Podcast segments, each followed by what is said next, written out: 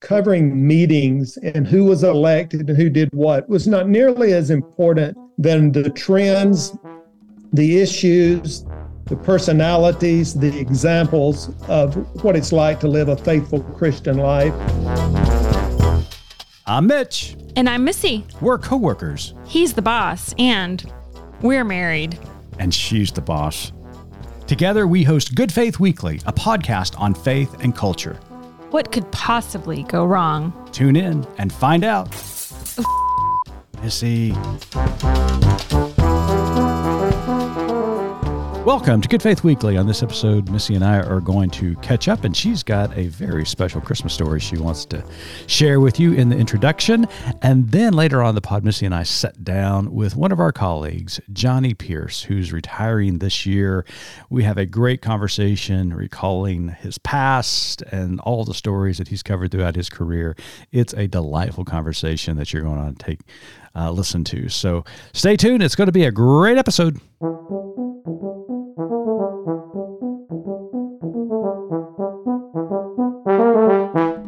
Hello there, Missy. Hey, how are you? I'm doing very well. Before we begin, we are one week away, and so I want to say Merry Christmas. Thanks. We're actually inside a week. We now. are inside. It's hard to believe, isn't it? it just seems I like it's flown by. I know, and I feel like um, we need to address a little bit of our tardiness Yes, we do.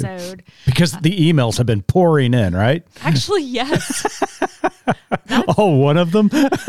so, yes, I think one other time we've dropped Oh. an episode late, and I can't remember what the reason was. It was recently, right. And so this week or this episode that was supposed to have dropped on Last Friday, Friday is now being dropped on a Tuesday, which I guess that just puts us in the category of like music stars, right? Because that's when you release new music or books. I don't know. I'll go with that. I'm Okay, like I'm liking that. Yeah. Anyways, um, so yes, we are a little bit tardy with this episode, but I want to just say um, that we want to let our listeners know that our, our media producer Cliff uh, lost his mom last week. Yeah. And so with that, you know, life sometimes just happens and our our thoughts, prayers and condolences go out to him and his family um in light of that and and also just some other you know scheduling things we had, we made the decision to delay the release of this episode to give him time with family and and we thought, you know what, our listeners will love hearing from us twice the week before Christmas anyway. That's right. Yeah. And a lot of our listeners do know Cliff uh, and some of his family members, and you know we talk so fondly of Cliff, and I mean he is our our media producer extraordinaire and makes us better each and every week. But more than anything, Cliff is one of the most genuine, thoughtful, kind. Generous people that I have ever met. And I know that you would echo those words. And I know his family and just, they're just wonderful, wonderful people. And there's a reason they are so wonderful. And they honored that person last week and that of their mother. And so we wanted to respect that and give him plenty of time with his family and as they gathered down in Alabama to, to remember her. So our hearts and uh, hugs and all kinds of love go to Cliff and his family during this time. Absolutely. So as we were preparing to record this opening, and I, you and I have also, as we've talked about the last couple of weeks, been a little bit in flux. um, Yes, we have. because we have moved one child to Boston to start his I just want to say one big thing. boy job. After the last two weeks, Santa's got nothing on us. Hundred percent, absolutely. I mean, he may have a big red sleigh, but we had a uh, a golden Buick Lacrosse that's what twelve years old. Well, and also, yes, we had broker's fees and oh my goodness! apartment deposits and first and last month's rent, all those things that you know what? When you're 22 years old and starting your first job, you don't have that. Anyways, that's a whole nother Long episode. story short, But yes, you are right. Santa's got nothing on us this year. In fact, our youngest son has appropriately coined this Christmas investmas that's right. because that's pretty much what we're doing. We are investing in his future. well, it- yes. So anyway, so yes, we moved one kiddo to Boston, and then a previously planned visit out to our oldest son in Los Angeles for kind of a Christmas type gathering was already in you know in the works. Which I've never And had so- a California Christmas. It was kind of fun. Sure. Yes. No, it was wonderful to see our son. He took us to see some amazing things, but California as a whole is, is just, or actually Los Angeles as a whole is not my absolute favorite place, but my kids there. So it is automatically by default my favorite place. True, true, true. So we bounced from coast to coast taking care of our kids. Now we're back home and like have to get in the mode of Christmas, hmm even though they're not going to be home. So now we've got to figure out kind of what we're doing. We have no idea. Um, in any case, so I'm going through this morning photos, trying to just look at some memories and try to spark some stories that maybe we could Always a fun thing to do. um, with our audience for Christmas. And um, I do have one for our next episode that's going to be great. But for Can't this wait. episode, what a teaser. Nicely done. for this episode, I just wanted to tell this quick story because it made me laugh when I recalled it of unexpected revelations that happen on Christmas. and for those of you who are parents and may have little kids in the car, no worries. Yeah. This is not that kind It's of not that kind of story. not that kind of revelation, but it still might be a little bit, I don't know. I don't know, maybe Traumatic. traumatic for kids. Let's just say this. It's going to give the kids Sort something of- to talk about with their therapist later on in sort life. of Christmas related, just because it happened on Christmas, but not Christmas themed. Okay, so our regular listeners may remember us telling some stories about our dog Lucky that we had How can you forget Lucky? years ago. He is the result of my first and only ever conviction in court. Um, I wish I could remember exactly which episode I told that story on. Maybe we can figure it out and link it in the show notes. Anyway, so this dog Lucky that we yes, I am married to an ex-con. I just realized that. adopted we adopted from the pound years i don't know early 2000s i Yeah. guess because it was one of those things where he was uh, about to be euthanized because he'd been there so long and of course you know pulls on our heartstrings the boys wanted a dog blah blah blah he's a little beagle so we go adopt him in many ways a great dog oh, yeah. but we learned very quickly he there was a reason he was in the pound. Yeah. This dog was an escape artist and he was, you know, a beagle in the hound family, so they follow a scent wherever it takes them. You know, they just do. So this dog had even though the boys adored him, we liked him too, had run away, but not necessarily run away. He was just an escape artist. He had so, you know, according to the boys, he ran away all the time. Yeah. And it was tears and prayers and the boys making signs to put on, you know, telephone poles around the neighborhood. It was just gut wrenching. real quickly, the craziest time is when he got out of the backyard. It was gone for at least a day. And we never knew that he knew the front door. Only time we saw he saw the front doors was the day he came into the house, but usually stayed out in the back and roamed around there. Well, late one night we get this scratch at the front door, and it's Lucky Yes, he's hungry, so he came home. after a day. That's the other thing. His dog would eat and eat and eat. Anyways, so he always came back. yes, But okay, this is, story is going to be way too long. Okay, so it actually happened to be December time when we were in the middle of uh, transitioning. We were looking for a house here in Oklahoma, moving, getting ready to move, and the boys and Lucky, the dog, were staying with my parents while we came up to do house hunting Correct. one weekend. And so while we were here in Oklahoma, I get a call from my father who says, Hey, Lucky got out right. because of course he did. He said, I don't, the boys are upset. What do you want me to do? I was like, well, I, I don't know. I mean, I guess go check the pound. So the next day, my dad went and checked animal shelter mm-hmm. there in his town and there sat Lucky.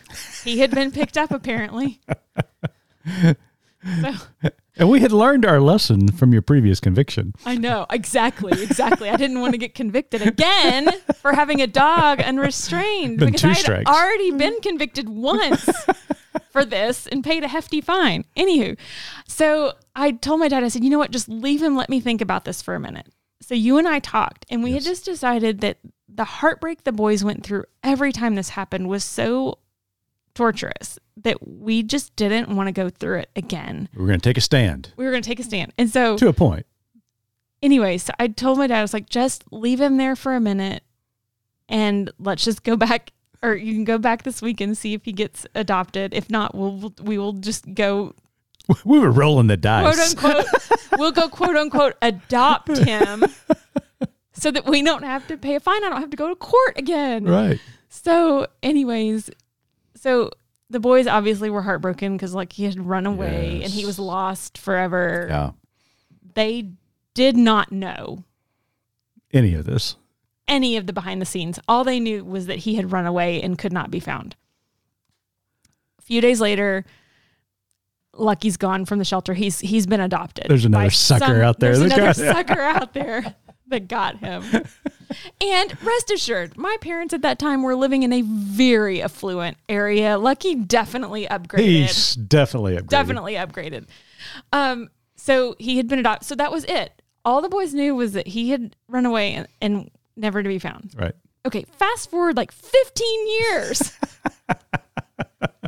Because I mean, it's just something you don't tell your kids, right? no, No. So this is again the Christmas tie-in here. Yeah. They're adults at this time. So this is a cou- literally a couple of years ago, probably probably 2019 because it was pre-COVID. yeah. Um, the boys are home from college. All the families here. We're doing Having a big great time. Christmas gathering, and uh, presents have been opened, and we're just sitting around chit chatting. And something happens, and my dad brings up, "Oh yeah, that time Lucky was in the pound, and I didn't get him." And the boys said, I mean, What? laser eyes right to you. So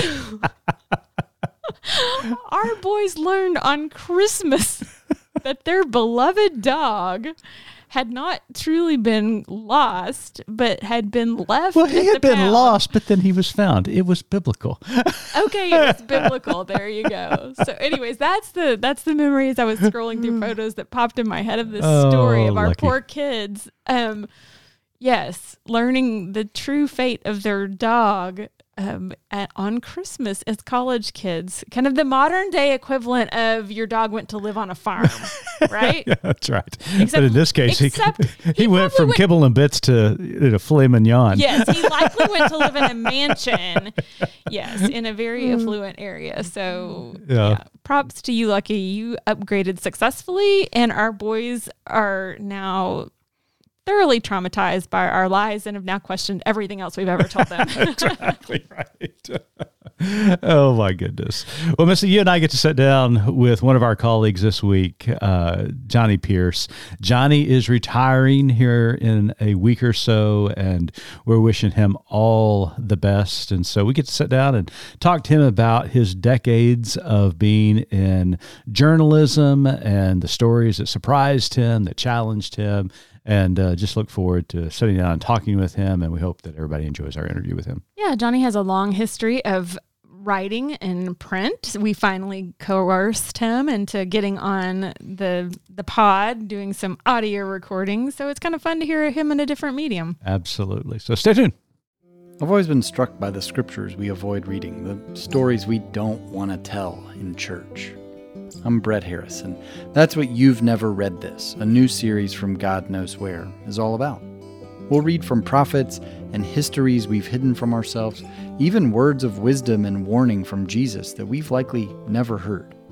As with everything we do here, God knows where this will lead us, but I hope you'll join me. Find God Knows Where on your favorite podcast platform.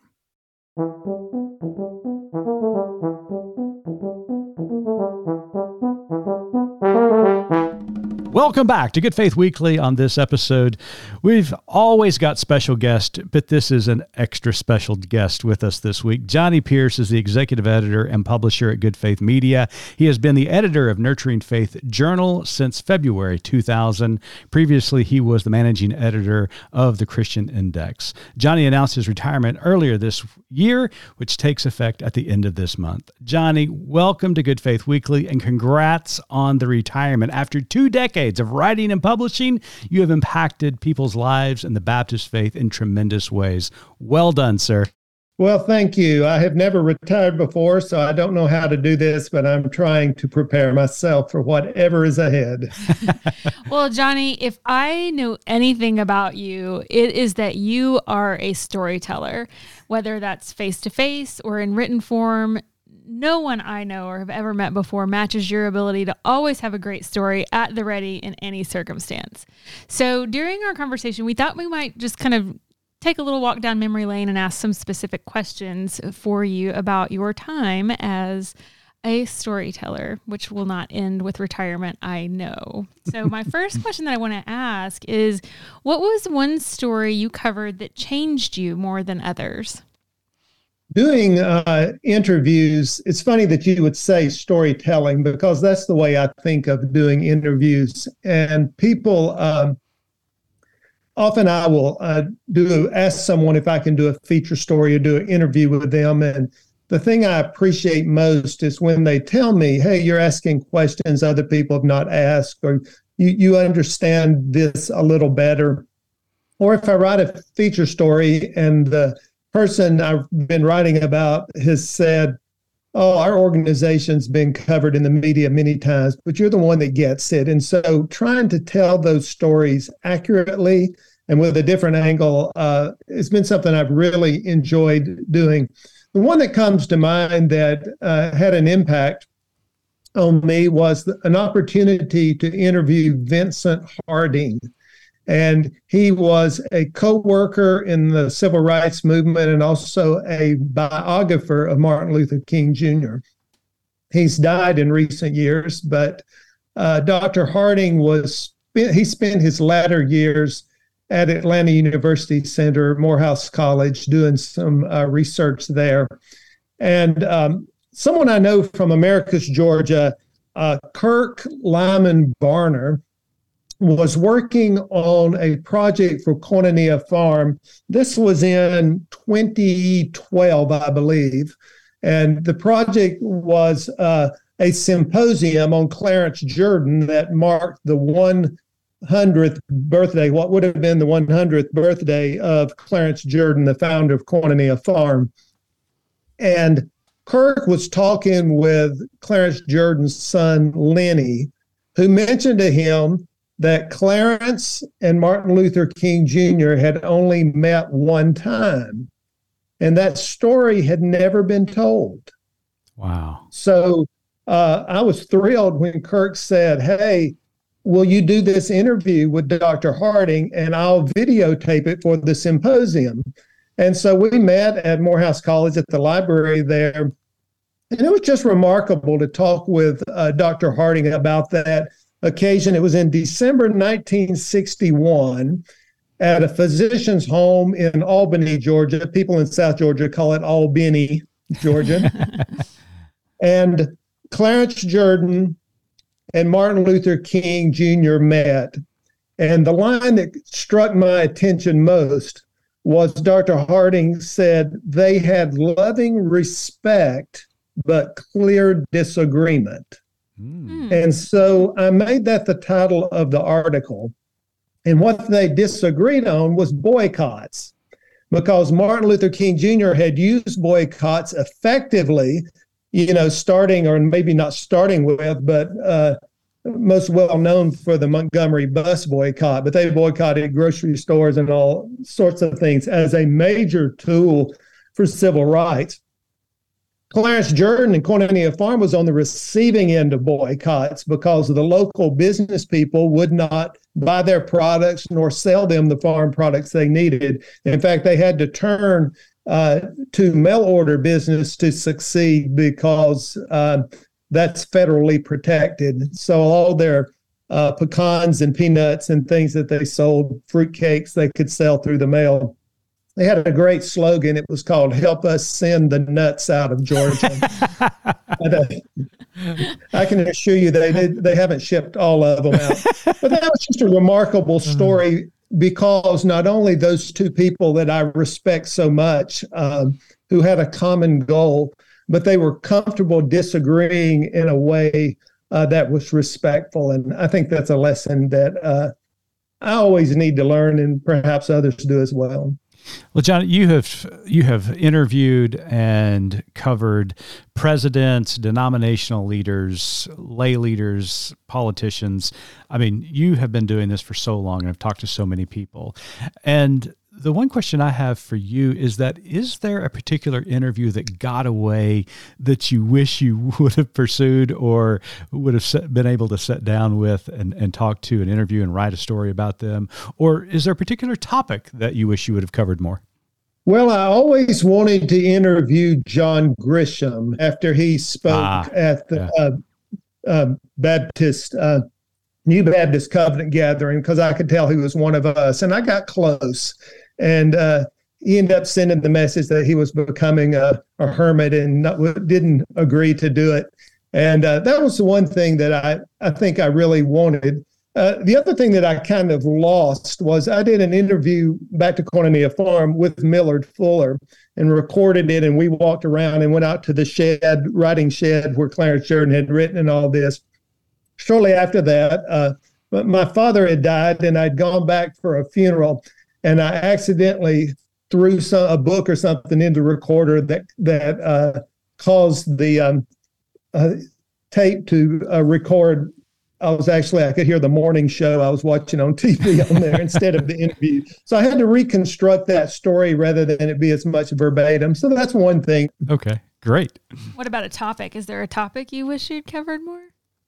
Um, I don't know. I can't think of anything that. Uh, I mean, come I on. You wish you would have given a little mean, bit more attention to the Southern Baptist Convention turmoil, I, right? I was going to say absolutely not. Uh, and you know that, that's an interesting that, that's an interesting thing that you bring that up because you know I went to work, came out of my campus ministry career into journalism by working at a state Baptist newspaper, where almost all of our content uh, had to do with uh, Southern Baptist life. And then when I moved to Baptist Today in 2000, there was still some of that going on. But I had a real sh- idea of shifting because I realized that covering meetings and who was elected and who did what was not nearly as important to me nor to our readership than the trends, the issues, the personalities, the examples of what it's like to live a faithful Christian life, and particularly in the Baptist tradition. So that was a real conscious effort to move away from that institutional kind of coverage to covering the trends and issues and things that I believe impact mm-hmm. individual faithfulness as well as congregational life. So, Johnny, sort of along those lines, what story or, or topic over the years did you get the most pushback on? And as someone who monitors our um, company email addresses, I might could also contribute to that conversation. I, I, would welcome you suggesting what, what, those, what those might be. Uh, you can't be in this work without having a pretty thick skin. Mm. And so uh, I don't get my feelings hurt when someone disagrees with me. If I hear from someone that's um, sent something anonymously, I ignore that. Or if they send something, I guess one of the things that's always been frustrating is when people read something into your piece that you didn't say. Right. And I'm like, you know, just, just read it. just, just read it. Uh, I sometimes joke, and I'm only partially joking, that whenever we lose a subscriber, I blame it on one of my colleagues for writing something. but when Bruce Gourley did his series for us on uh, the Civil War at 150 years, Bruce did all, he, he let the people of the time speak. It was in their own words. So Bruce wasn't given his opinion of this. He was saying, on this day, this 150 years ago, here's what the pastor of so and so Baptist church said in some Baptist association. And I started getting notes from folks about this is divisive or why do you have to bring this back up? And I jokingly said to Bruce late in the series, uh, you better turn this thing around because if the South loses, we're going to lose subscribers. and I thought I was joking, but near the end of the series, I got a long letter from someone, unsurprisingly, from Charleston, South Carolina, telling me that he was dropping his subscription because we blamed the Civil War on slavery. Ah, oh my goodness! Wow, wow that's amazing. Uh, so, Johnny, I mean, again, you've talked to so many people. Has there been an interview in your career that was really surprising to you that you know you walked away thinking, "Wow, I didn't expect that"? Yes. Um, I started getting nice notes from a woman in Alabama named Ruby Wilkins. She was pastor of a very rural church. And she would send me these notes engaging whatever topics we were discussing. And so I asked to come see her. And it was just magical. I drove over from Georgia in just over the line to Wadley, Alabama. And I drove up in this little white church with a cemetery out there, and the windows were open and the front door was open. It was a beautiful spring day. And as I walked up the steps, I could hear her playing the piano, the only person in there. And I walked in, I startled her. She's a little woman. And she, uh, we sat on the front pew and she talked about her calling, about how she had raised these children, then took care of her husband who had Alzheimer's and showed me out the window where his where his grave was. And she talked about how she was called to ministry but didn't know how to respond to that call and felt a lot of opposition. But she eventually became pastor, and I believe she was the first Southern Baptist pastor in Alabama. But my favorite line was something she said about uh, I'm a woman God called me to ministry, but I'm a woman. But God knew that when I was called. So was like, you know, I love that. She was just remarkable, a remarkable woman. So I had no idea what to expect. But I remember driving away, just thinking, "Wow, how is this happening with this person in this place?" And sure. there were the wonderful little things she said. Now, don't put this in the story. But some of the pastors in the Baptist Association who voted against me and criticized me, they'll call me sometimes to ask me about a verse in the Bible they don't understand. so it's all those kinds of little, you know, don't put this in the story, but it, right. it's funny stuff. So a remarkable woman and wow. a su- surprisingly good day. That's amazing. So, so over the years, Johnny, what has brought you the most joy?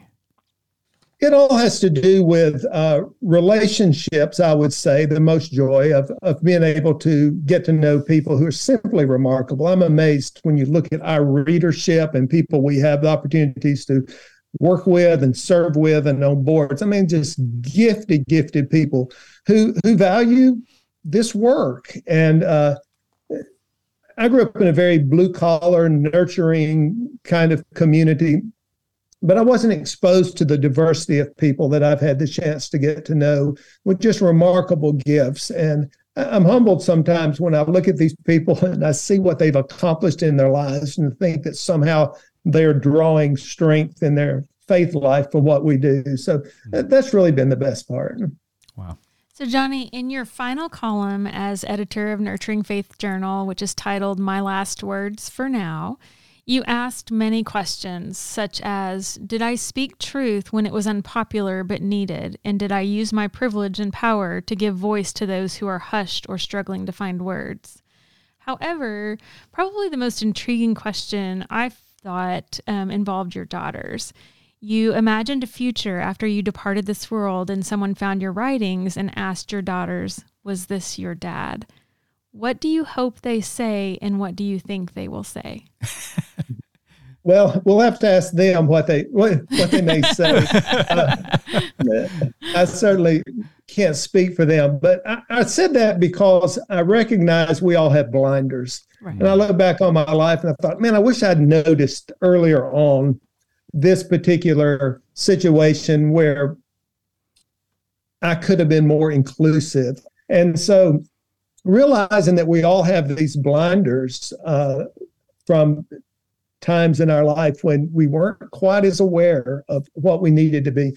So I'm hoping that in my writings that uh, whatever time this is down the road that uh, my daughters might look at that and if not being proud at least not be embarrassed by the fact of, of, of where i stood when it comes to those issues of, of truth and justice and equality that i was on the right side. Well, after working with them uh, to uh, to, to, create your retirement party this last summer, I can guarantee you they are so proud of their dad. Uh, they just think the world of you. So, uh, well, I'm proud of them. well, Johnny, it's been a great career, but we know as we have gotten to know you over the years that you're not going to be able to sit still. We know that you're going to be on a hiking trail somewhere, but you're not going to continue the work that you have established with Jesus Worldview. So, tell us a little bit about what's next uh, on the horizon for you.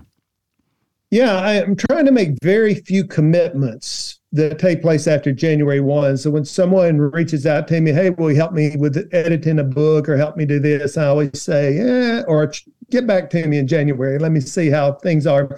Uh, I've been working in some capacity since I was a teenager. I've never been in a job that allowed for a sabbatical or taking more than a a week or maybe a week and a half most vacations. I don't know what that's going to be like. So I'm trying to protect some of that. I do look forward to doing more hiking. Uh, I want to be a volunteer in several different areas. I'd like to take a, a class of something I feel like I missed out on. There's a ah. college next door to where we live, and uh, I'd love to take an astronomy class, for example, or something I didn't take in college. So those are things down the line. But uh, being able to continue the Jesus Worldview initiative is something I look look forward to doing. I'm grateful that Good Faith Media is allowing me to to do this. The Jesus Worldview initiative was not planned; it emerged organically out of uh, writings and retreats and all that that we have done. And there's still interest in that from people. What I think I have done pretty well over the last few years with this is to articulate the Jesus worldview. But I think there's a need to further apply that to congregational life. So, one of the things I hope to do in this part time role with the second iteration of this is to find more ways of providing resources to get this into congregational life where it can really really make a difference. So I'm grateful that Belmont University, through the Reverend Charlie Curb Center for Faith Leadership, led by my longtime friend John Roebuck, has invited uh, me to place the Jesus Worldview Initiative within that group.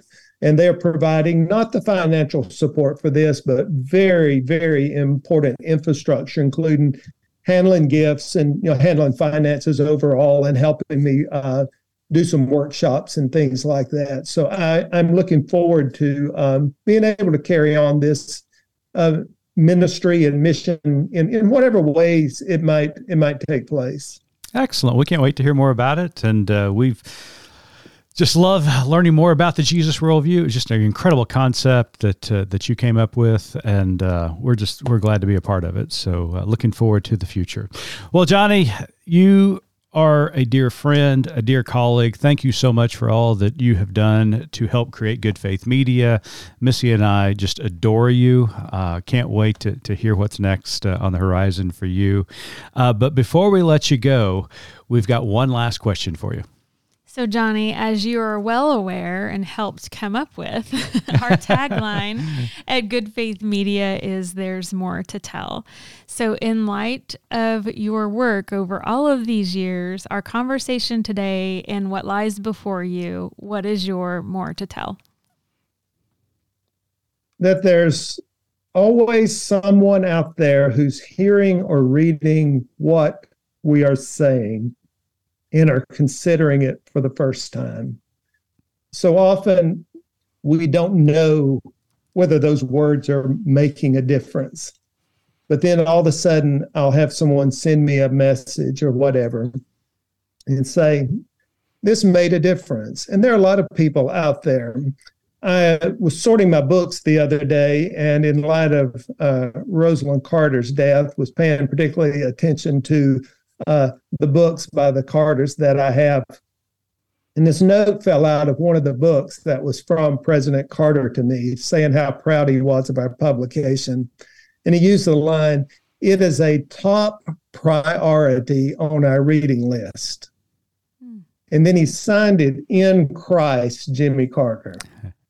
And I thought, yeah, in Christ. Some people use that in ways that I think no, but uses in a way that I go, yes. So to think that not only people of that notoriety value what we do, but there are other people out there all over the place um, who may read something we write or may hear something we say, and it makes a really significant uh, difference in their life. So I think it's important to be faithful to that testimony uh, and, and not give up, not be discouraged by what we see around us.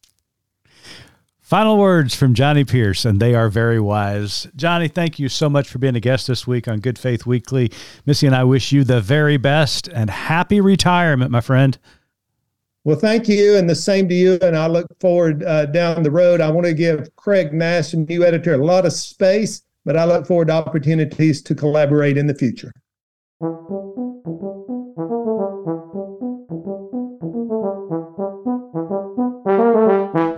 I don't know about you, Missy. It's always a joy to sit and just listen to Johnny tell stories and visit with him.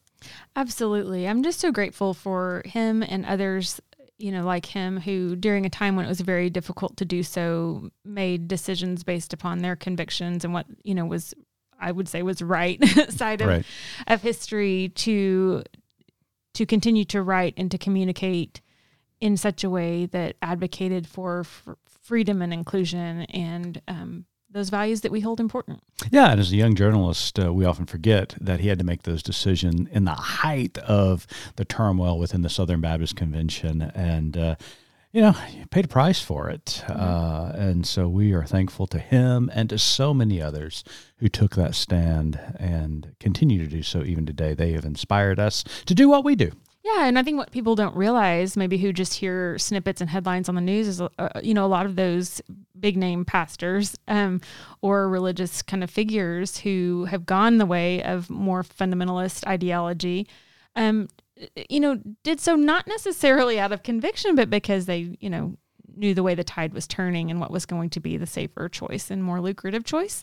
Mm-hmm. And so I just really appreciate Johnny and others who who kind of made made the right decision. I really appreciate the fact that you waded through that, not mentioning anybody's names like Al Mohler or anybody like that. So well done, good job. I wasn't going to call anybody out by name, but I'll let you do that. Oh, so. I'm sorry, I didn't mean to. So.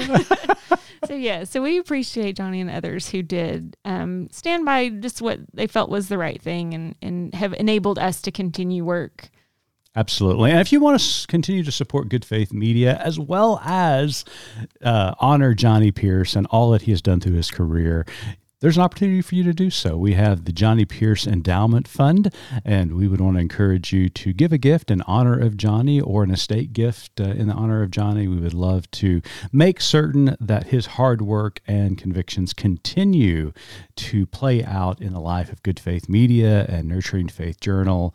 Uh, it's a great opportunity for you to honor him and make certain that that work continues. So uh, take a look at it. It's at uh, goodfaithmedia.org.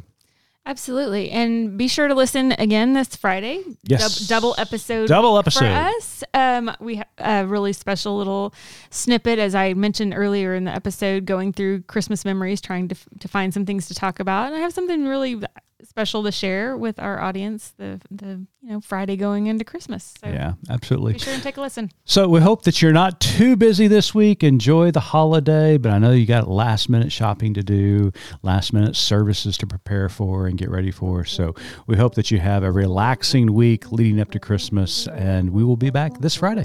Absolutely.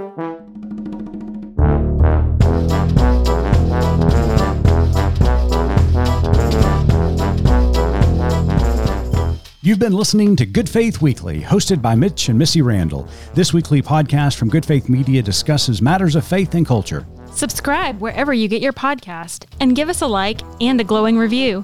We produce the podcast out of Norman, Oklahoma. Our music comes from Pond5. And we're supported by listeners like you. Learn more about us at goodfaithmedia.org.